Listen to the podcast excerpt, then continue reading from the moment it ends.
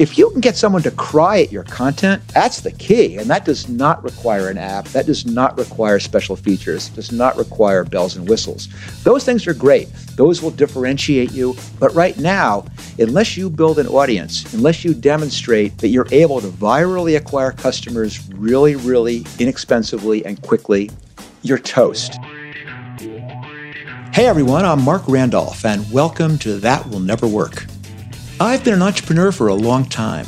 Netflix, which I co founded, was actually my fifth startup. And since leaving there, I've had the opportunity to work with scores of early stage companies and talk to thousands of aspiring entrepreneurs from all over the world.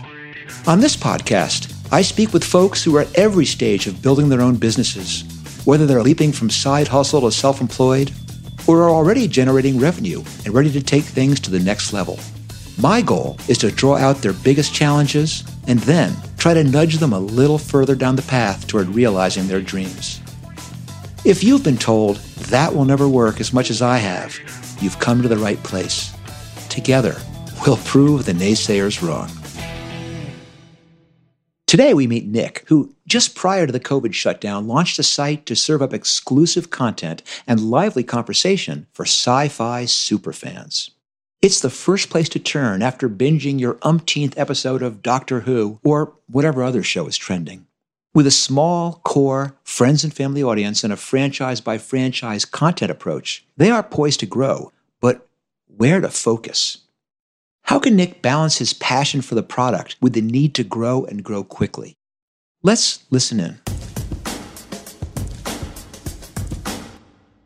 So, Nick, welcome. Thanks for being with me. This is going to be interesting. From what I know, at least peripherally, about what you're doing, one of those ideas where I'm going, what the hell is that?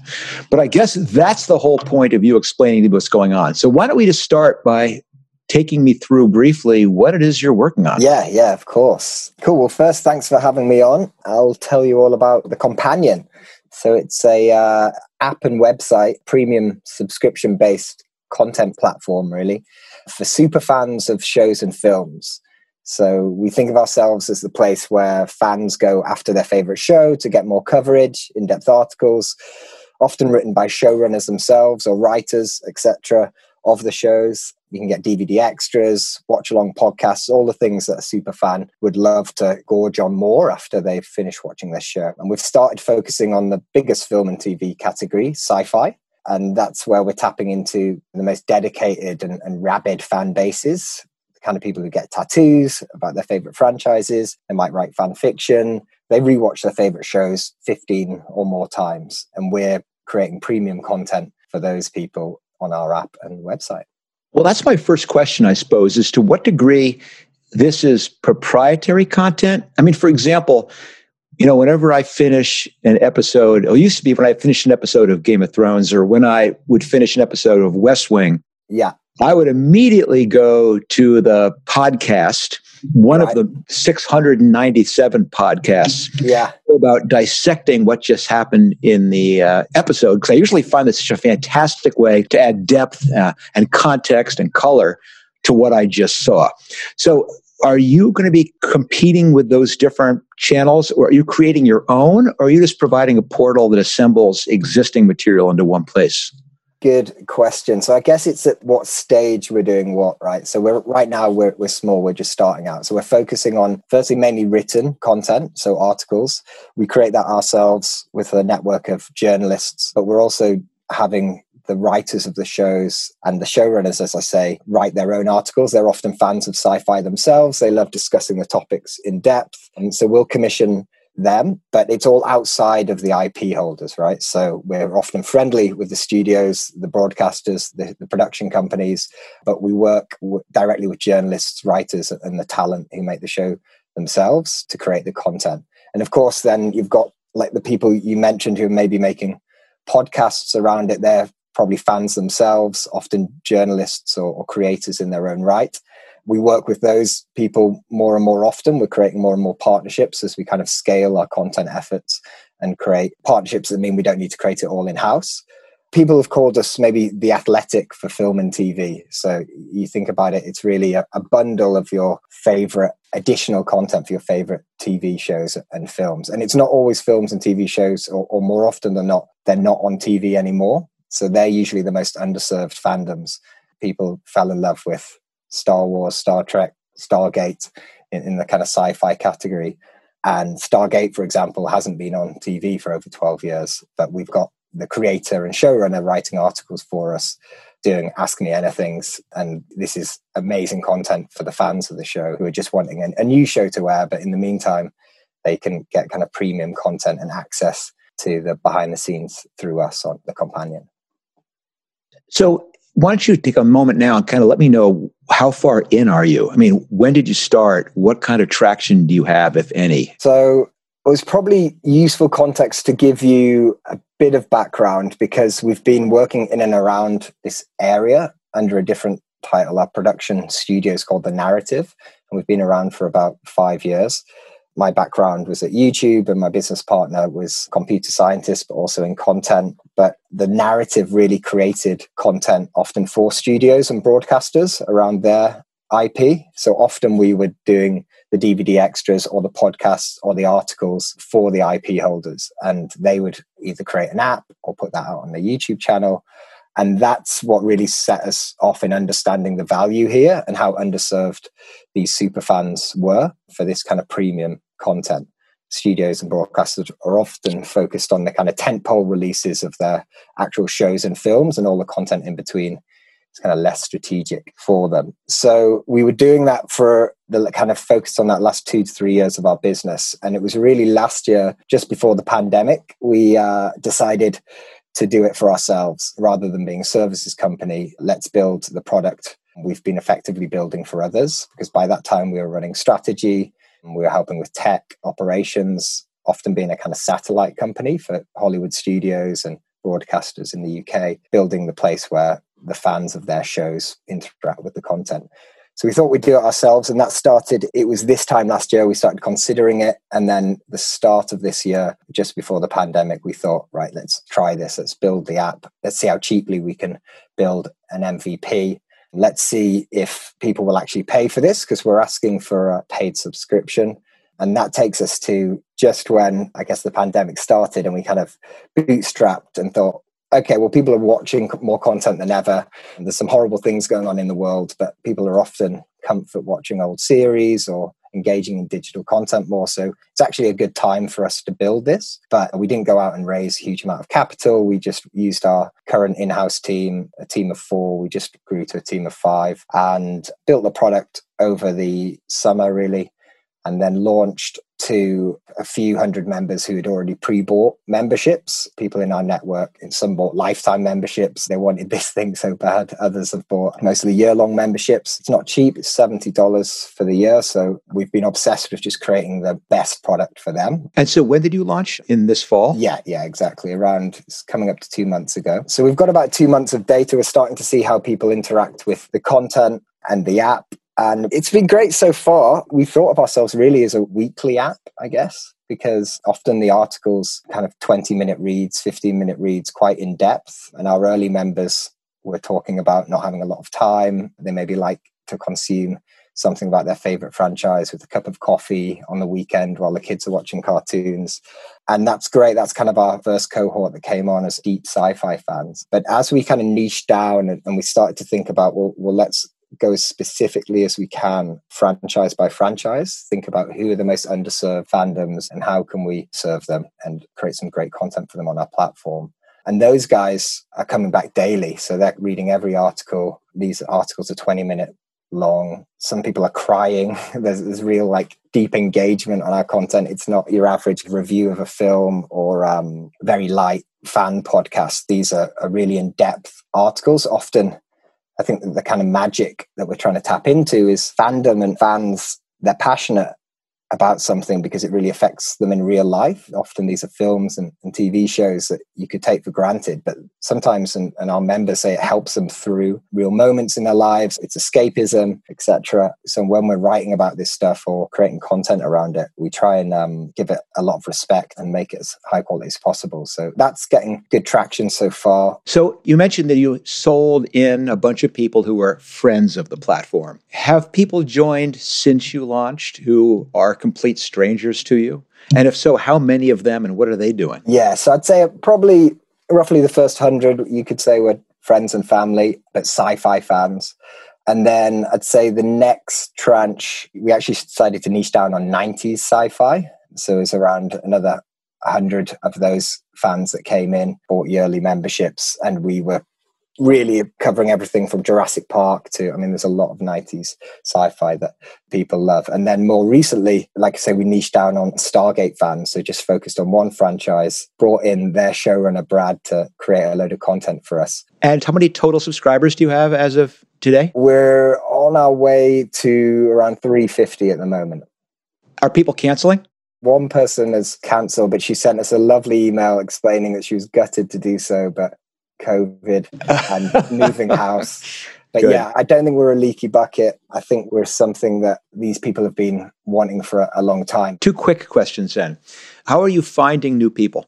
The first way is word of mouth. We probably have a new sign up every day or every other day through word of mouth. We have an ability for fans to share the article for free if they love it, and that brings new people in. The biggest swings we've been taking is when we've had someone like Brad Wright, who's the showrunner of Stargate, come on board and create content for us, that article would bring in over 20 new memberships just after being released. And the other lever we've seen working is partnering with those existing fandom creators, like a fandom website where we actually give them some exclusive content that we've created. These were kind of never seen before behind the scenes photos, behind the scenes of, set, and they were released on this fandom platform that brought in another over 20 fans. But we're really at this stage now where we need to find some bigger customer acquisition strategies. And my second question is what is the business model? What's the economic proposition for the content creators you're bringing in? Well, most of them we're paying them as a freelancer or it's created in house. The talent side, the showrunners, they're either doing it for a small fee in the same way a journalist would, or they're doing it for free because they love interacting with fandom and they don't need kind of journalist fee for creating an article. And yeah, we're working, that we would like to work towards more of a partnership model where we can scale the content production so it's not all in house and, and, freelancers, but those fandom creators can create content. But we've not started that workflow yet. So before I weigh in, because I certainly have forming some opinions already, but before I weigh in with that, what in particular would you like to chat about today so we don't waste too much time? Yeah, well, you're kind of dialing in on it anyway. It's really focus, I guess. After leaving my voicemail asking for advice, I think that was around how to take some big strategic swings at bringing some more customers on board. If you take a step back, it's really as a leader of the business, probably my biggest insecurity is on resource allocation. And I kind of think of the best CEOs or leaders should really be the best resource allocators. And I want to make really smart decisions there.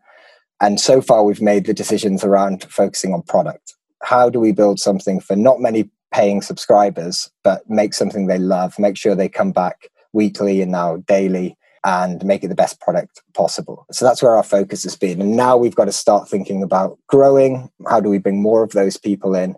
In order to do that, it feels like there's got to be a balance of focus so we don't drop the ball on the product, but also we need to start getting up to that. We think of that kind of first thousand members is going to be a, a real milestone for us. So, what are the strategic big swings we can take to get there? So, yeah, I guess it's about focus. And then if the focus should just be on growth, then what would be those growth strategies? And I think the one I cited in my voicemail that always struck me was the um, Netflix 10 free rental coupon partnerships you did with the DVD player manufacturers back at Netflix. And I don't know if we're too early for that kind of thing or if that's not right for us, but do we focus on that kind of customer acquisition strategy or should we carry on creating a product or making sure the product is loved by our current users?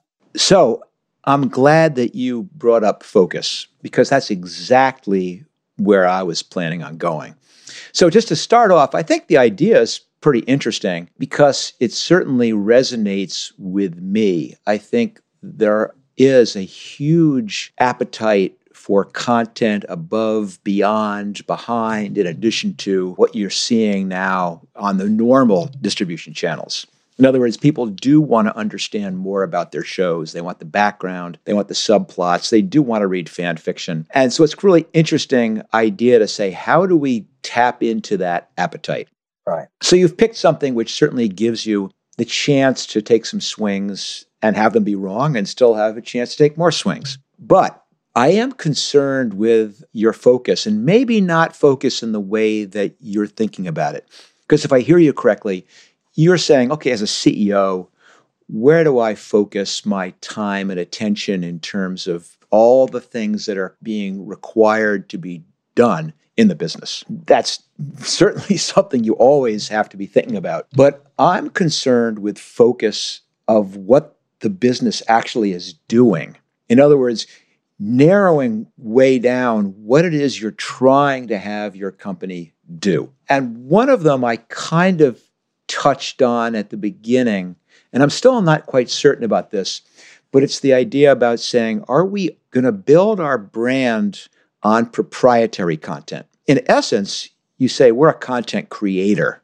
At heart, our brand stands for creating content that's available nowhere else. A different way to go, which it sounds like you're not, but I need to be sure about that, is that we become a content platform for anyone's content. We're an aggregator of content. We're certainly a curator of content. Right. But this could be things that come from other places. And knowing that and being extremely clear will make a lot of other things easier. If you know, here's what we're about. If you're at all uncertain about which of those two directions you're going to go, Now's the time to go, no, we know what we're focusing on. It's also not necessarily preclude you from going some different direction in the future, but at the beginning, when the world is conspiring against you, when everything that can go wrong will go wrong, when you do everything you can to get some traction, worrying about two different things is going to make it so much harder. So if you, for example, go, no, this is about proprietary content we're going to be great at finding proprietary content. Fantastic. Which means you won't let yourself get distracted by bringing in other things. If things get offered to you, you'd have the discipline to go, no, not now, etc. And the other one I was curious about is the fact that you built an app, which seems odd to me because I haven't heard you say at any point as you've been describing the business that not only will this be proprietary content, but it will be accessed in an entirely new way. It will be geolocated, or it will be the kind of thing where you can shake it and get a different person's opinion. There is nothing that says, why do I need an app to be able to read or watch content? So before I go beat you about the head with something, yeah. give me a sense of how you made the decision that you needed to build an app. Yeah, great question. It is to do those things you've mentioned, but I think it's too early to talk about those at this stage because we need to build our brand around proprietary content. I'll give you the ambition. The ambition and the reason build an app that has the ability to be personalized. So you can be the ultimate companion to every fan of every show. An example being one of our members, Dana, all I new members we interview, we get to know. We're trying to learn as much about them. She's a fan of Stargate. She also loves Star Trek. She also loves travel. She also loves other aspects from sports teams.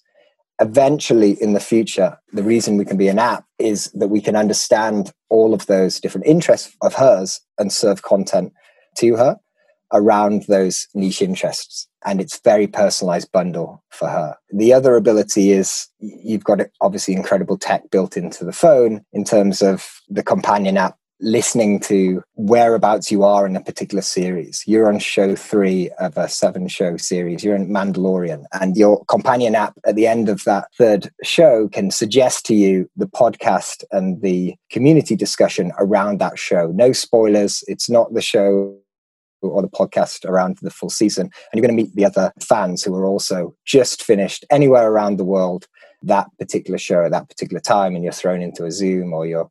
Um, I get it. Okay. So here you are. First, you're the CEO, so you have to make these critical decisions about resource allocation. Right. And you have to also understand that no matter what you choose to focus on, you'll still be under resourced. So you have this very, very limited set of chips that you can move on place your bets. So my question is how important are those personalization features required now? And how much time and attention are you spending on them now? Right. So, very important because we built the app and didn't build a newsletter subscription or, or anything like that but expensive to build and we just don't have the capital to do so. So what we have done is build different feeds for the different fandoms. So we really only have three fandoms on our platform right now. Eventually we would build the personalization feature where you only choose the fandoms you want and you're only served that content. And we also obviously through conversations surveys etc take in what are your favorite shows what are your favorite films from fans as they join.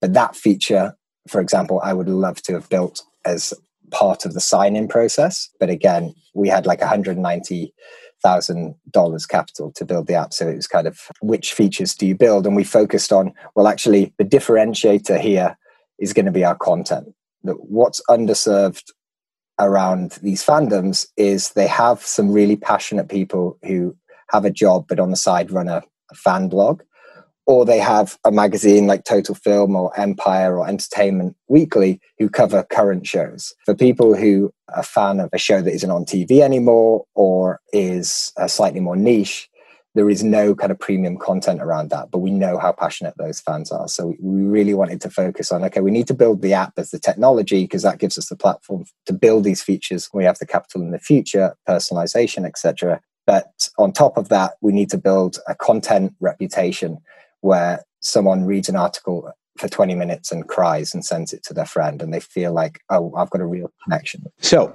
I'm not sure I agree. Okay. So this is the part of the show where I basically pontificate about something I only peripherally understand. But I do see a very clear theme here. And it absolutely is about focus. Yeah. If you want to raise more money, if you want to ever survive to the point that you can begin bringing in a team of 10 engineers to begin building out this cutting edge personalization, that you can do Shazam like right. recognition of where you are in the TV show, all these great ideas you have, you're never going to get there unless you can establish that you're doing something that people really, really want. And fundamentally, I believe what they're really, really going to want is the content. That all the other things, at least so far what you've told me about your dream, are not things which blast these to the next level. They're things that make it a little bit better. Right. If you can get someone to cry at your content, that's the key. And that does not require an app. That does not require special features. It does not require bells and whistles. Those things are great. Those will differentiate you. I'm not saying at some point in the future but right now, unless you build an audience, unless you demonstrate that you're able to virally acquire customers really, really inexpensively and quickly, that you have a coefficient of virality such that every one person who joins brings in one point something, enough to offset the natural churn, you're toast. And that no one will care about this beautiful app if the dogs aren't eating the dog food. And the dog food for you is the proprietary content. So that's kind of focus one is, in my opinion, anything you're spending time with on the app that's not fundamentally changing the desirability of that content is something you should push off. If there's anything on that app which is not fundamentally, dramatically changing your acquisition and retention economics, push that off. Content, content, content. If you have great content, they will beat a path to your door, even if you required them to use iPhone 3s or Commodore 64s. No one gives a shit about the technology because what they're responding to is the content. And the things you're telling me are fantastic. They're willing to read 20 minute things. The things you're telling me about who you've managed to convince to write to you is fantastic. There's only one showrunner for these shows, or one set of showrunners. And if you can convince them, because this is the platform they want to write for, That is your accomplishment. That is something to be really proud of. That is something to be leveraged. I might even take the focus even further. I would say, well, let's take this. How many fans are there of Mandalorian? 16.9 trillion, maybe. Maybe I'm off by a decimal. A lot of people two. watching Mandalorian right now, yeah. Yeah. And so far, that's a bad one. You're, you're doing Stargate.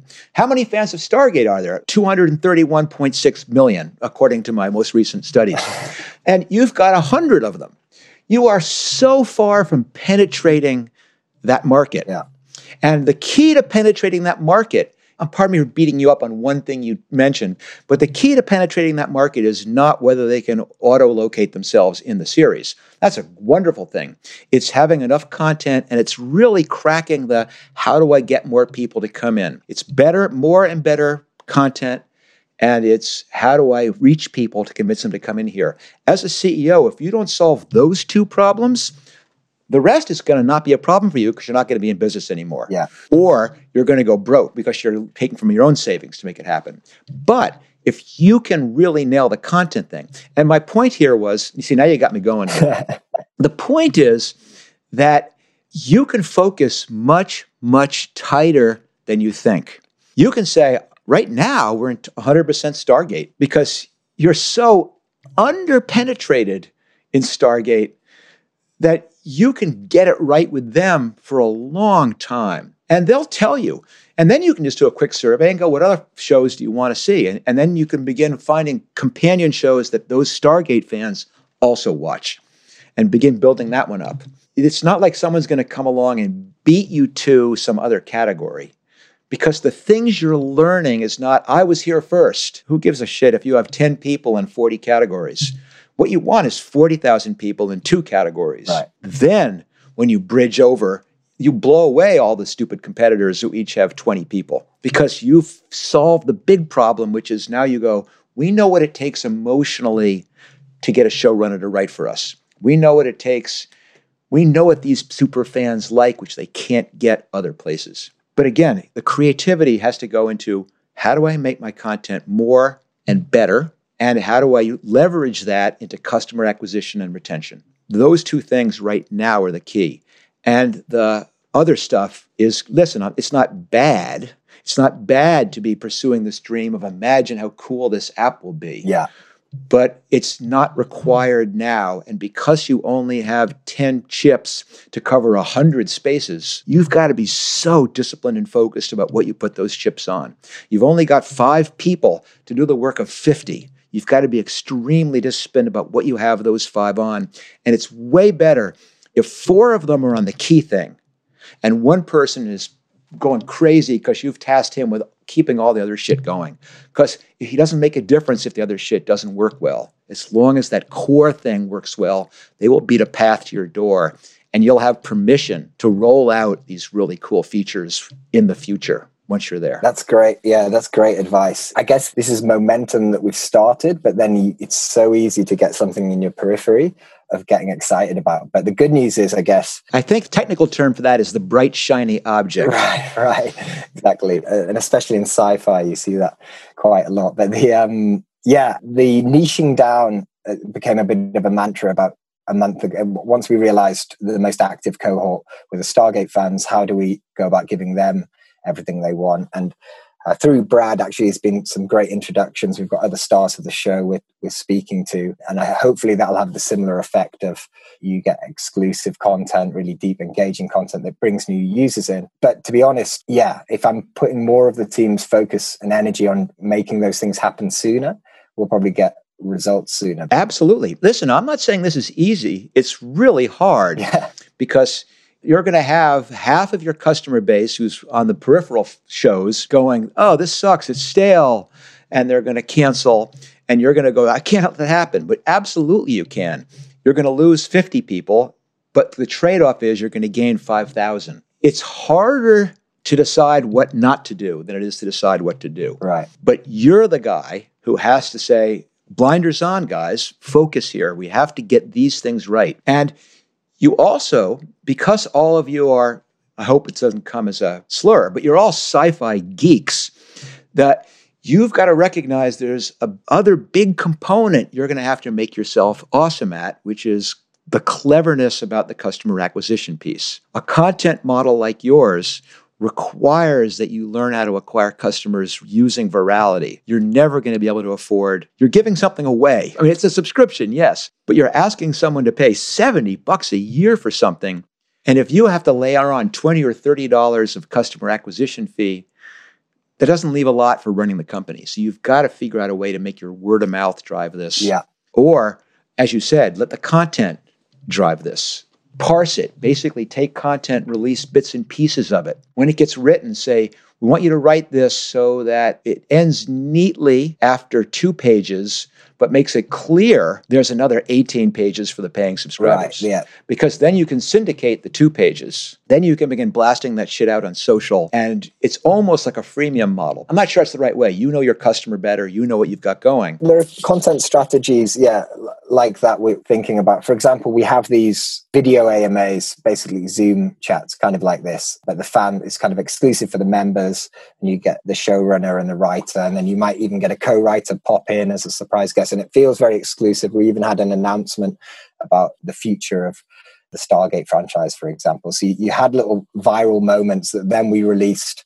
as a news story. And then what we do with that hour and a half chat is cut it into lots of different assets, clips. You're teasing Excellent. up until the point, Excellent. which is stuff we did for the studios themselves, right? Because we used to do this for them, but you're talking about apps that cost and, and, teams that cost millions and millions of dollars there. And it's like, okay, you, you, strip it back to what you need. And that's the thing. So the fact that you're even worrying about the focus is the, exactly the right path. Right. But in my opinion, those are the two things to focus on is content, proprietary content, if in fact that's the key differentiator, it's the key value, that's the key how customers think of you, and acquisition and retention. Because it's not happening now, but the danger here's a quick segue, a little side note. There's an amazingly great thing about annual subscriptions, which is cash flow. You get your 70 bucks boom up front. I'm not, are you doing it that way or are you charging them monthly? Yeah, there is a monthly option, but most people go for it yearly. Yeah, it's fantastic. So, on one hand, it's awesome, but it's also a terrible thing for an early stage company who's in the process of figuring it out because you don't know whether they hate you or not for 12 months. Right. I'm not kidding. You know, I was in the magazine circulation business for a long time back in the early 1800s when I started in the business. And back then, when you sell a subscription, you have a mailing piece, it goes out, and some percentage of the people subscribe to the magazine. And you go, oh, this is awesome. But the big hurdle is at the end of year one when you go to get them to renew. And amazingly enough, in the magazine business, only about half of them renew. And you go, half? They've been getting this thing for 12 months. But that's not how it works. When they subscribe to it on paper, with the mailing piece, they were going, Oh, this is incredible. This is going to make me younger and stronger and sexier. And I'm going to get rich and have all the women. And then the thing arrives and they go, oh shit, it's just a magazine. Yeah.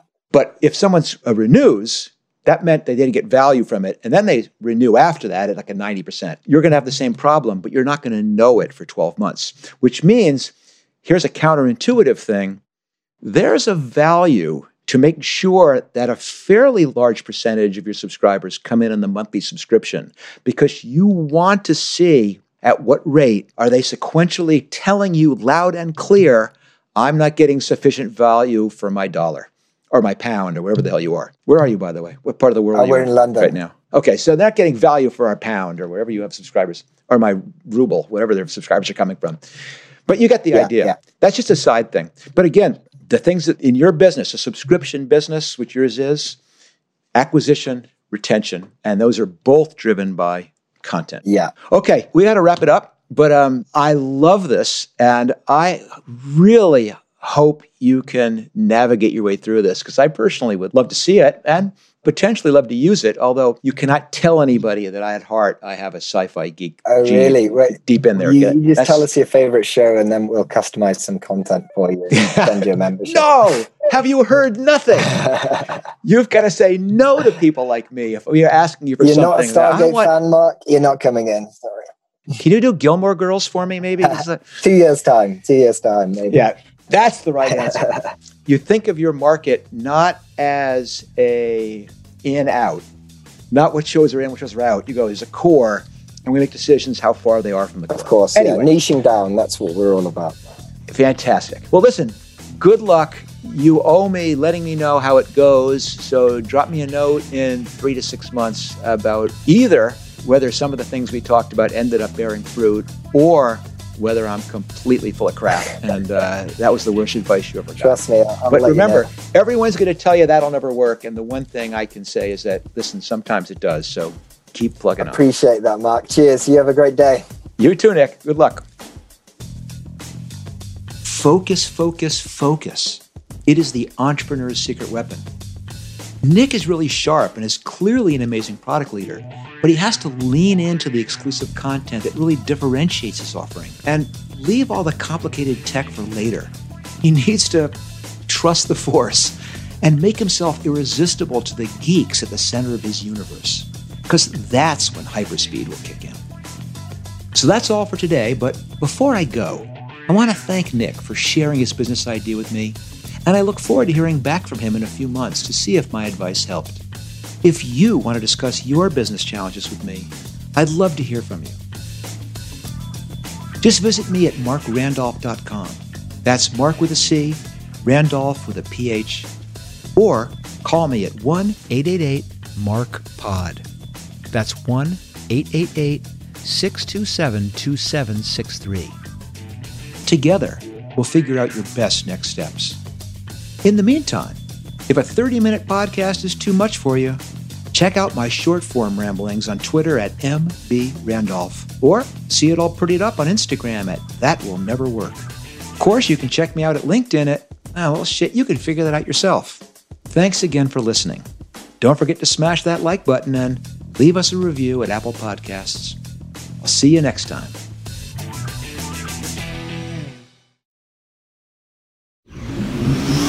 Audiation.